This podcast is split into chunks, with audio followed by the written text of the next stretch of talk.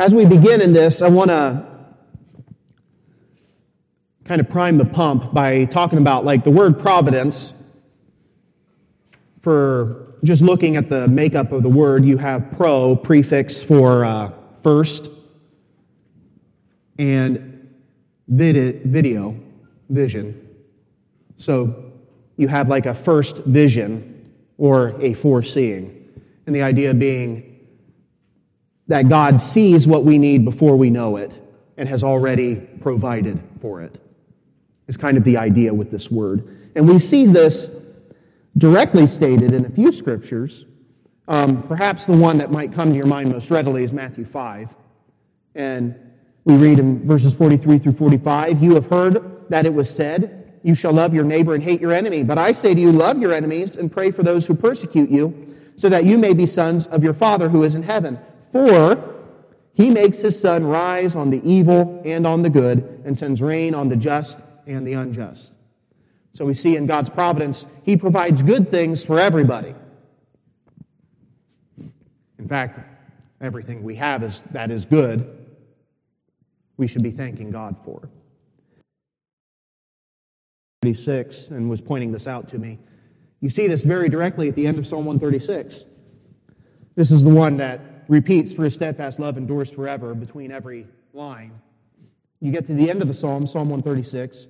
It is he who remembered us in our low estate, for his steadfast love endures forever, and rescued us from our foes, for his steadfast love endures forever. He who gives food to all flesh, God's providence, provides for all flesh, for his steadfast love endures forever. And then you get, I, this is a repetition of verse 1, but it seems especially fitting after reflecting on food being given to all flesh Give thanks to the God of heaven, for his steadfast love endures forever. And so, a response, a response is to give thanks to the God who does provide all that we have. So, we see the scriptures affirm that God provides for all creation those who are elect, whether they're saved in this time or not. He provides for his elect, he, re- he provides for the reprobate those that will never be saved. He provides good things for all of them in this life. And these paragraphs kind of work on some of these ideas. So, paragraph 5 of chapter 5 of our confession. The most wise, righteous, and gracious God doth oftentimes leave for a season his own children to manifest temptations and the corruptions of their own hearts, to chastise them for former sins or to discover unto them the hidden strength of corruption and deceitfulness of their hearts, that they may be humbled, and to raise them to a more close and constant dependence for their support upon himself, and to make them more watchful against all future occasions of sin and for other just and holy ends, so that whatsoever befalls any of his elect is by his appointment for his glory and their good. And these are words that I think, especially in our time and culture, are hard to hear because we have this impulse to want to separate hard things that happen to us from God's activity. As if we want to save God from being responsible for the difficult things that happen upon us. But I think in the broader scope of human history, these words are not going to be necessarily hard to hear. They're going to be more of a comfort. And I think they're intended to be a comfort. Um, the real beauty of this is that every single thing that happens to you is from the hand of, as we read in paragraph one, the good creator. Everything that happens will be made into our good, for our good. Now, we want to be careful here. This doesn't mean that everything that happens is good in a plain, flat sense.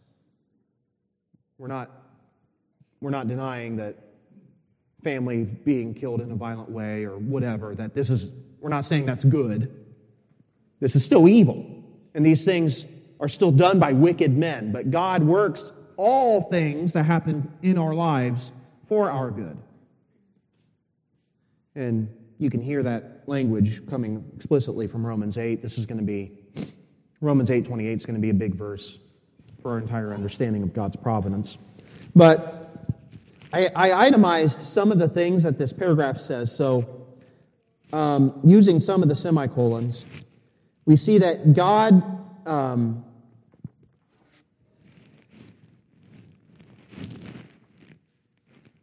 I'm trying to get the exact language. He does leave his own children to manifold temptations and corruptions of their own hearts.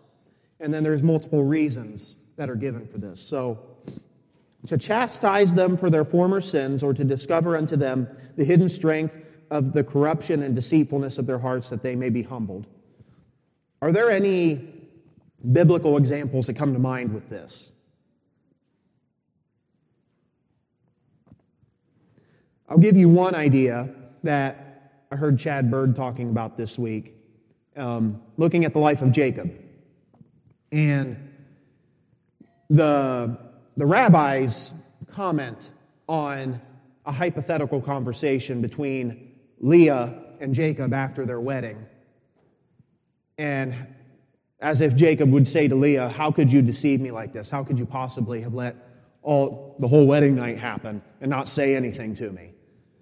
And the hypothetical response is, Oh, you mean like you deceived your brother Esau? And I think we need to be careful along this line of thinking, but we can see, I think, even in our own experience, sometimes we do experience sins that we have committed upon others. And there are, I think, helpful things that can come from this. It can help us to understand to a greater degree the pain that we've caused others. Maybe drive us to maybe more explicitly repent of things that we've done to others.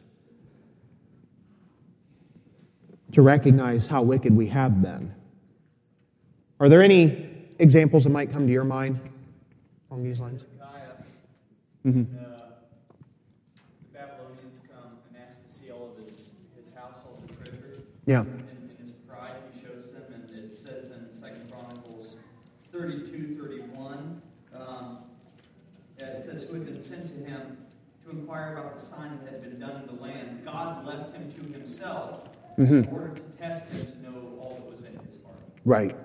And I think it was last week we were talking about testing and how, if, if it wasn't last week, we'll just say it again. When God tests us, it's not as though God's seeking information he doesn't have. God's testing us for our own benefit, that we might see what's going on in our own hearts. I'm remembering now, it's uh, with the death of Elisha. Um, if you remember, he tested, was it Joram? Um, shoot these arrows for the destruction of, the, of Hazael and the Syrian army. And the test is not so that God's going to see how, to what extent am I going to wipe out the Syrians? I don't know yet. Let's see what the king shoots. It's so that, so that uh, the king might see laid bare, made obvious, what is the state of my heart with Adam and Eve in the garden. God's asking questions Where are you? Who told you that you're naked? He's not seeking information. By forcing you to say these things out loud, you come to the unavoidable conclusion there's something wrong here. And I can see it now. It's out in the open. So, I think we can see similar things with other tests in Scripture. Kind of like the whole church discipline thing, like turning over to Satan. Is that kind of the same principle as this? Um, I don't know if I understand the connection you're seeing.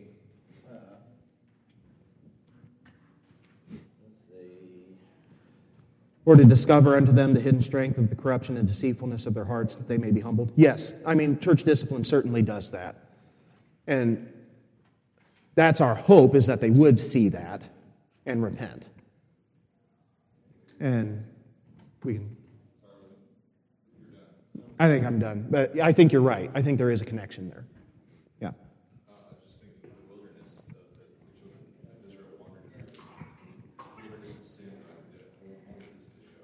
Mm-hmm. Yes. Yes. And so that the younger generation would repent and avoid the fate of the older generation Their fate was sealed. They were told, you're going to wander until you die. But the younger generation was supposed to see this and change, repent. No. I, the, the confession says, um,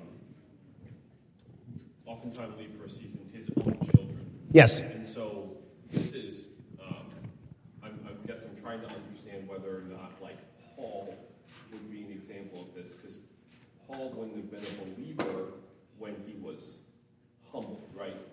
Like, he was seeking out to destroy God's church, but then the, the message wrote him, humbled him, he's gone, right? Well, Is that what we're looking at here? Is even the providence within our unconverted life leading us to? I think that can be included.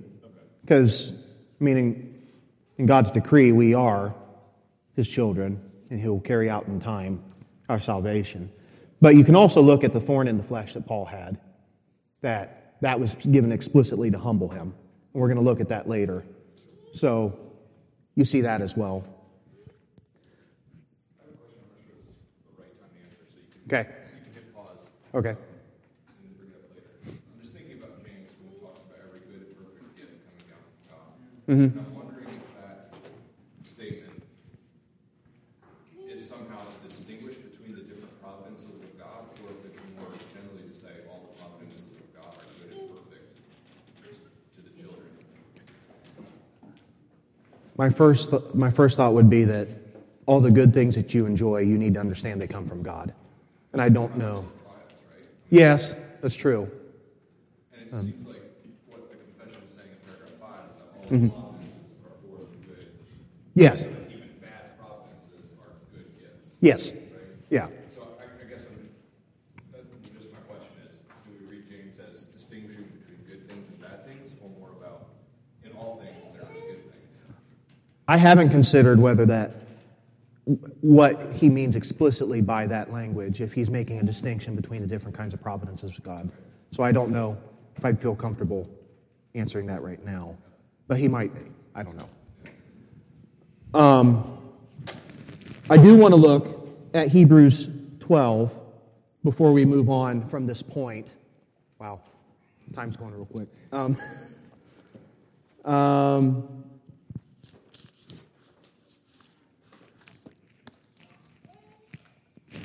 Hebrews 12, starting verse 3. Consider him who endured from sinners such hostility against himself, so that you may not grow weary or faint hearted. In your struggle against sin, you have not yet resisted to the point of shedding your blood. And have you forgotten the exhortation that addresses you as sons? My son, do not regard lightly the discipline of the Lord, nor be weary when reproved by him. For the Lord disciplines the one he loves and chastises everyone, every son whom he receives. It is for discipline that you have to endure. God is treating you as sons. For what son is there whom his father does not discipline? If you are left without discipline, in which all have participated, then you are illegitimate children and not sons. Besides this, we have had earthly fathers who disciplined us, and we respected them. Shall we not much more be subject to the Father of spirits and live? For they disciplined us for a short time as it seemed good, best to them, but he disciplines us for our good, that we may share his holiness. For the moment, all discipline seems painful rather than pleasant, but later it yields the peaceful fruit of righteousness to those who have been trained by it. I think we see much of what we're looking at in this point in the paragraph in this language that God gives us trials, God gives us hard things for our good, and because He loves us. We can, sure, we can consider uh, fatherly displeasure because of our sin, but at the same time, it helps with this language to see that even the hard things that come to God's people come from a God who does love His people. It's not a uh, lashing out angrily, how dare you do that, like whammo. It's more, there, ne- there needs to be correction. And this is the way that it's going to happen. This is the way things are going to be done. We got to keep moving. Um, and to raise them to a more close and constant dependence for their support upon himself in the confession. And I think there's many scriptural examples that come to mind Um, some that come to my mind um, Israel losing the ark. They, had, they were not depending upon him. They were using the ark as a, tr- a holy trinket that was supposed to grant them victory in battle. And them losing the ark was a trial that was meant to bring them into more humble dependence upon the Lord and not on these objects, these holy objects. David's census, I think, could also be seen very similarly. David's getting puffed up and thinking, I'm going to just see how many soldiers I really have, get an idea of how strong I really am. And the Lord humbles him to bring him into a more humble dependence upon him. This is where we can look at 2 Corinthians 12 and see Paul's thorn in the flesh, because the language is pretty explicit. 2 Corinthians 12, I'll start in verse 7. So to keep me, Paul, from being becoming conceited because of the surpassing greatness of the revelations, a thorn was given me in the flesh, a messenger of Satan to harass me, to keep me from becoming conceited. Three times I pleaded with the Lord about this, that it should leave me. But he said to me, My grace is sufficient for you, for my power is made perfect in weakness. Therefore I will boast all the more gladly of my weakness, so that the power of Christ may rest upon me. For the sake of Christ, then, I am content with weakness, insults, hardships, persecutions, and calamities. For when I am weak, then I am strong. And here, this is as direct as we could get to find the language that we're using in the confession. The confession goes on, and to make them more watchful against all future occasion of sin and for other just and holy ends. And there's all kinds of places we could go to. The whole book of Job deals with much of this. I want to look at a few Psalms. Psalm 73. You might know this as the perhaps the most well known psalm with a lament over the prosperity of the wicked. But we're looking at the end of the psalm, starting in verse 23. After he laments over the prosperity of the wicked, and then he sees the end of the wicked, he says, Nevertheless, I am continually with you. You hold my right hand. You guide me with your counsel, and afterward you will receive me to glory. Whom have I in heaven but you? There is nothing on earth that I desire besides you. My flesh and my heart may fail, but God is the strength of my heart and my portion forever. For behold, those who are far from you shall perish. You put an end to everyone who is unfaithful to you. But for me it is good to be near to God. I have made the Lord God my refuge, that I may tell of all your works. And so we see after he laments over the prosperity of the wicked and he sees their end, he's not tempted to join the wicked to try and join in their prosperity, but rather is content with what he has, content to be with the Lord and serve him faithfully, even now in this life.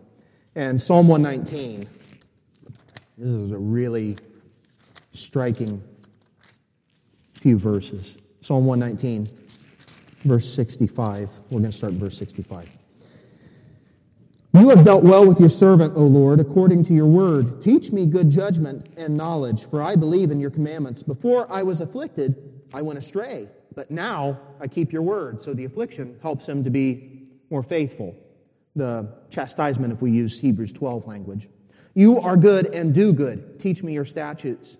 The insolent smear me with lies, but with my whole heart I keep your precepts.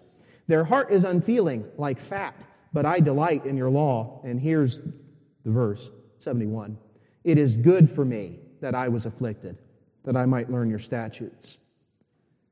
And it's hard to imagine someone that's been absolutely crushed by the trials of this life being able to say this, but this is, this is what the psalmist is able to say, and this is what we hope by God's grace to be able to say in our own trials.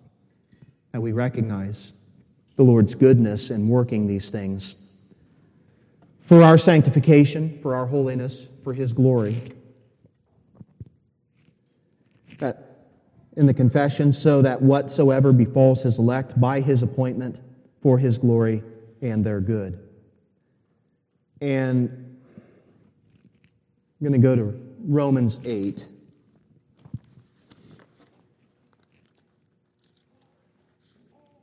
Prior to what we've already referenced.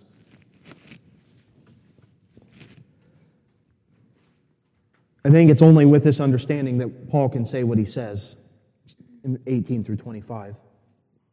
For I consider that the sufferings of this present time are not worth comparing with the glory that is to be revealed to us. For the creation waits with eager longing for the revealing of the sons of God. For the creation was subjected to futility, not willingly, but because of him who subjected it in hope. That the creation itself will be set free from its bondage to corruption and obtain the freedom of the glory of the ch- children of God. For we know that the whole creation has been groaning together in the pains of childbirth until now. And not only the creation, but we ourselves, who have the first fruits of the Spirit, groan inwardly as we wait eagerly for adoption as sons, the redemption of our bodies. For in this we hope, in this hope we were saved. Now hope that is not seen, or that is seen is not hope. For who hopes for what he sees? But if we hope for what we do not see, we wait for it with patience. With an understanding of God's providence working all things for our good, we can look forward to what's to come, content in the time now, because God's working all things to this end. This is the end for which everything's being to. So, we have considered God's providence with a sinful world and sin in the world for God's people. Now we look at paragraph six to consider it in the case of the wicked.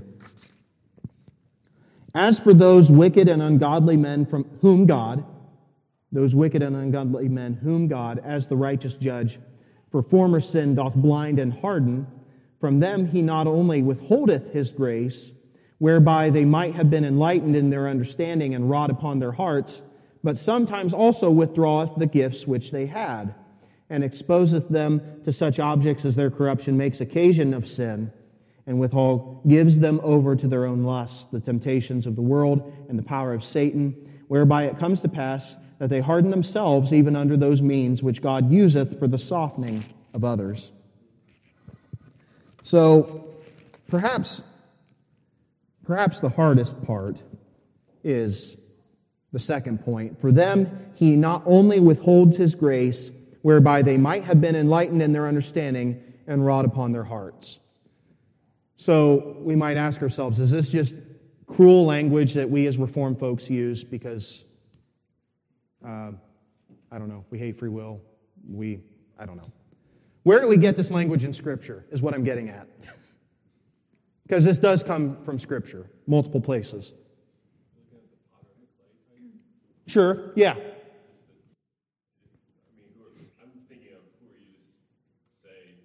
Mm-hmm. Why have you made me like this? Yeah. Yeah, you got Romans 9, right. And that's certainly where, this certainly the, probably the strongest text on this point. Um, but I'm thinking of a few others, especially with the language of they might have been enlightened in their understanding, but something's withheld from them. God's grace is withheld from them. There's two particular passages that say this verbatim. Yeah. Yes. Yep. Absolutely. So, 13. That's what I have anyway. Matthew 13, um, verses 10 through 17. We have the purpose that Jesus speaks in parables. The disciples came and said to him, Why do you speak to them in parables? And he answered them, To you it has been given to know the secrets of the kingdom of heaven, but to them it has not been given. For to the one who has, more will be given, and he will have an abundance. But from the one who has not, even what he has will be taken away. And you can find a lot of the themes of this paragraph in that verse as well. This is why I speak to them in parables, because seeing they do not see, and hearing they do not hear, nor do they understand. Indeed, their case, the prophecy of Isaiah, is fulfilled, and this is the other passage, uh, Isaiah. Um, is fulfilled that says, You will indeed hear, but never understand, and you will indeed see, but never perceive. For this people's heart has grown dull, and with their ears they can barely hear, and their eyes they have closed, lest they should see with their eyes, and hear with their ears, and understand with their heart, and turn and I would heal them. But blessed are your eyes, for they see, and your ears, for they hear. For truly I say to you, many prophets and righteous people long to see what you see, and did not see it, and to hear what you hear, and did not hear it. And the language is difficult for us because the, what you get is an intentional blinding of the wicked. And the language says, lest they would turn and repent. And the only way we can understand this is to understand what we've looked at multiple times. And I especially like the confession, paragraph 2, chapter 2. And it's more about the doctrine of God, but at the end of it, to him is due from angels and men whatsoever worship, service, or obedience as creatures they owe unto the Creator, and whatever he is further pleased to require of them. We'll we'll say more about this, but try to keep moving. But sometimes also he withdraws the gifts which they had and exposes them to such objects as their corruption makes occasion of sin. And Matthew 13, 12 is referenced for this. We just saw that. Um, Deuteronomy 2.30 is another reference that's given. and talks about, I think, one of the enemies of Israel not letting them pass because they're hardened. But Sihon, king of Heshbon, would not let them pass, but the Lord your God hardened his spirit, made him obstinate, that he might not give that he might give him into your hand, as he is this day and withal gives them over to their own lusts, the temptations of the world, and the power of Satan, whereby it comes to pass that they harden themselves under those means which God uses for softening others. This language of giving over, where do we find that in Scripture? Romans 1 is probably going to be the first place we all think of, and for good reason.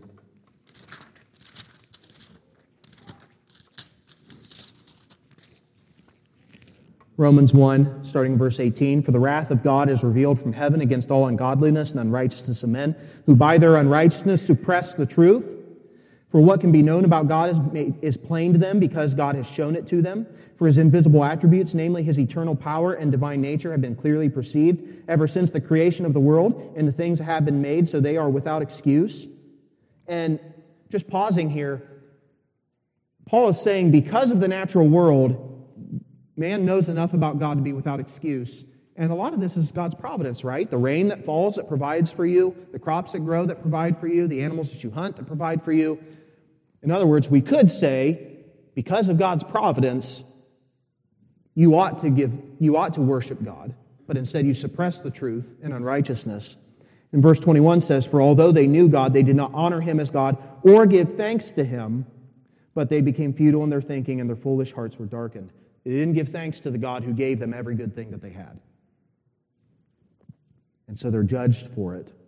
They claimed to be wise and became fools and exchanged the glory of the immortal God for images resembling mortal man and birds and animals and creeping things. Therefore, God gave them up in the lust of their hearts to impurity, to the dishonoring of their bodies among themselves, because they exchanged the truth about God for a lie and worshiped and served the creature rather than the Creator here we have that creature, creator creature distinction we've talked about before, who is blessed forever. Amen. For this reason, God gave them up to dishonorable passions. You see this language of giving up over and over again. God giving them up to their wicked ways. And talk about church discipline.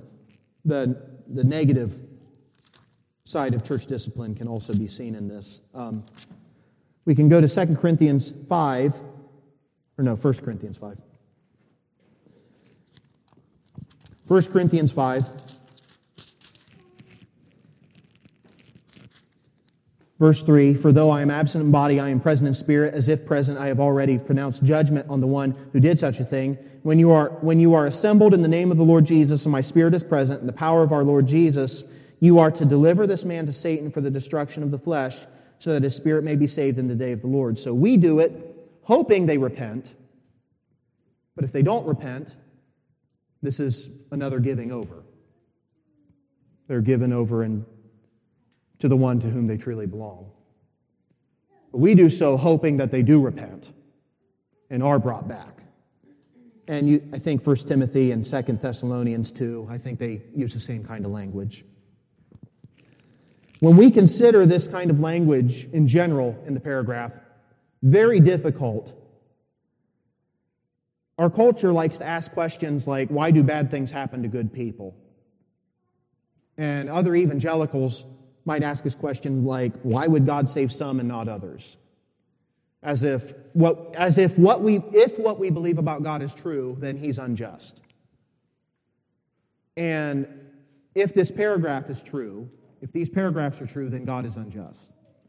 And I think the only way, maybe not the only way, the way that I try to really center myself here is to understand what the Bible says about humanity and to see that put out plainly.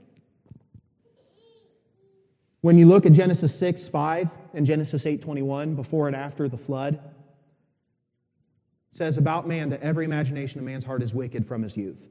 Every imagination of man's heart is wicked from his youth. Ephesians 2, 1 through 3 talks about how before we were brought into Christ, we were enemies of God haters of God, dead in our sins. Romans 3 9 through 18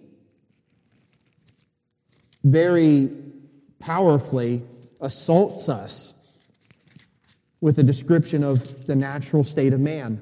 None is righteous, no, not one. No one understands. No one seeks for God. All have turned aside. Together they have become worthless. No one does good, not even one. Their throat is an open grave. They use their tongues to deceive. The venom of asps is under their lips. Their mouth is full of curses and bitterness. Their feet are swift to shed blood. and their paths are ruin and misery. In the way of peace they have not known. There is no fear of God before their eyes. And if you ask the question, what should God do to a people like this? Destroy us, judge us pour his wrath upon us. And so the question is not why do bad things happen to good people, it's why do good things happen at all. And it's not why does God save some and not others, it's why would God save any of us. And I think if we can begin to think this way, then we can be in a better position to accept what the Bible says about his sovereignty over all things including for the destruction of the wicked. Well, and even the language, right, that give them over. Yeah. Yes. It's not as if God's giving us corruptions. Right. We have corruptions, and God's not restraining us anymore. Right. What we want to do. Right. Yes. Like, like in Hosea, the, the image of a prostitute who just longs to be on the street, right?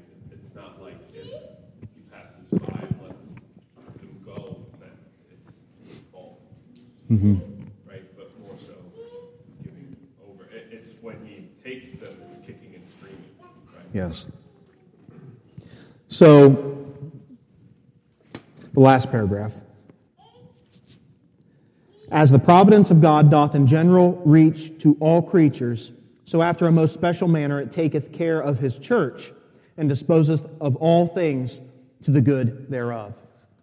So, to this point, it might have been more helpful to think individually. God works individual trials into the individual Christian for the individual Christian's good. But here is a statement explicitly of God working things for the good of his people collectively. And I want to look at Genesis 50 20 because we, I think, often only read half of this verse, and it's amazing, even the half of this verse that we read. But it's more collective and communal than I think we memorize it as. Uh, Genesis 50 20 says, As for you, Joseph says to his brothers, You meant evil against me, but God meant it for good.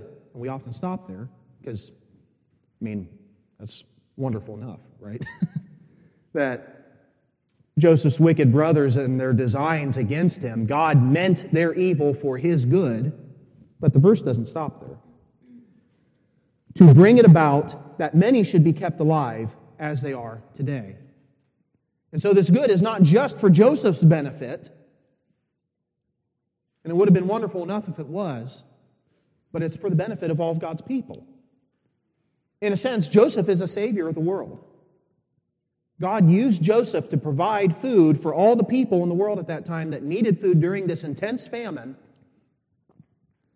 And through this good to Joseph individually, God is also providing for the good of the church. And your mind should be racing to Christ as you think about this.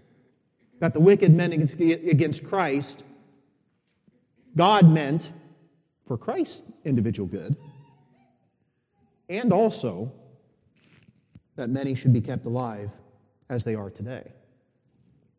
And when we consider this, God's providence through all of redemptive history to bring about the life of many people, the life of Christ's people, just glancing at Matthew 1 and the genealogy in Matthew 1, you get a trip down memory lane for all the things that happened in the Old Testament. And for those of us coming to Wednesday nights, you can even recognize a lot of the kings that are listed here. And we know that there's some good things that happen, there's a lot of bad things that happen. A lot of really terrible things that happened. And as you're looking through this list, I think we should keep in the back of our minds Genesis 50 20.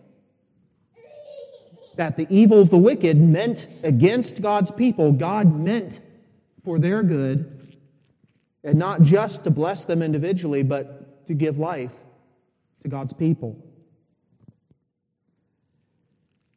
We consider the evil meant against Christ by the devil through the Pharisees, through Herod, through Pilate, and Judas. God worked all these things in his providence. We see the language explicitly of Judas that he was decreed to be the one to betray Christ before the foundations of the world. And this is good for Christ, for the good of Christ, because he obtains a bride, he obtains a people for himself, and it's meant for the good of his people that we get life. So, this is, of course, the pinnacle of this doctrine, but we understand this on a smaller level too. In our individual lives, the trials that we experience are not just for our good, but also for the benefit of others around us. The trials that I experience and grow from, by God's grace, are a benefit to you. And the trials that you experience and grow in in sanctification by God's grace are not just good for you, but also good for all of us. So we are like out of time. So um, we can talk more about it later, but let's pray. Heavenly Father, I pray that we would revel, revel in the divine providence that we've been studying. We would revel in our God that we worship, that is meticulously sovereign over all things. And far from being a, a tyrannical big brother or any kind of stereotypical totalitarian government, you don't meticulously order all things for your good and the detriment of all others outside of yourself, but you meticulously order it for our good, your people's good, and for your glory. And I pray that this would be the lens through which we view all that happens. That though the wicked do mean it for evil, you mean it for our good. And to bring about the life of many as it is to this day. Lord, we love you and praise you in Jesus' name. Amen.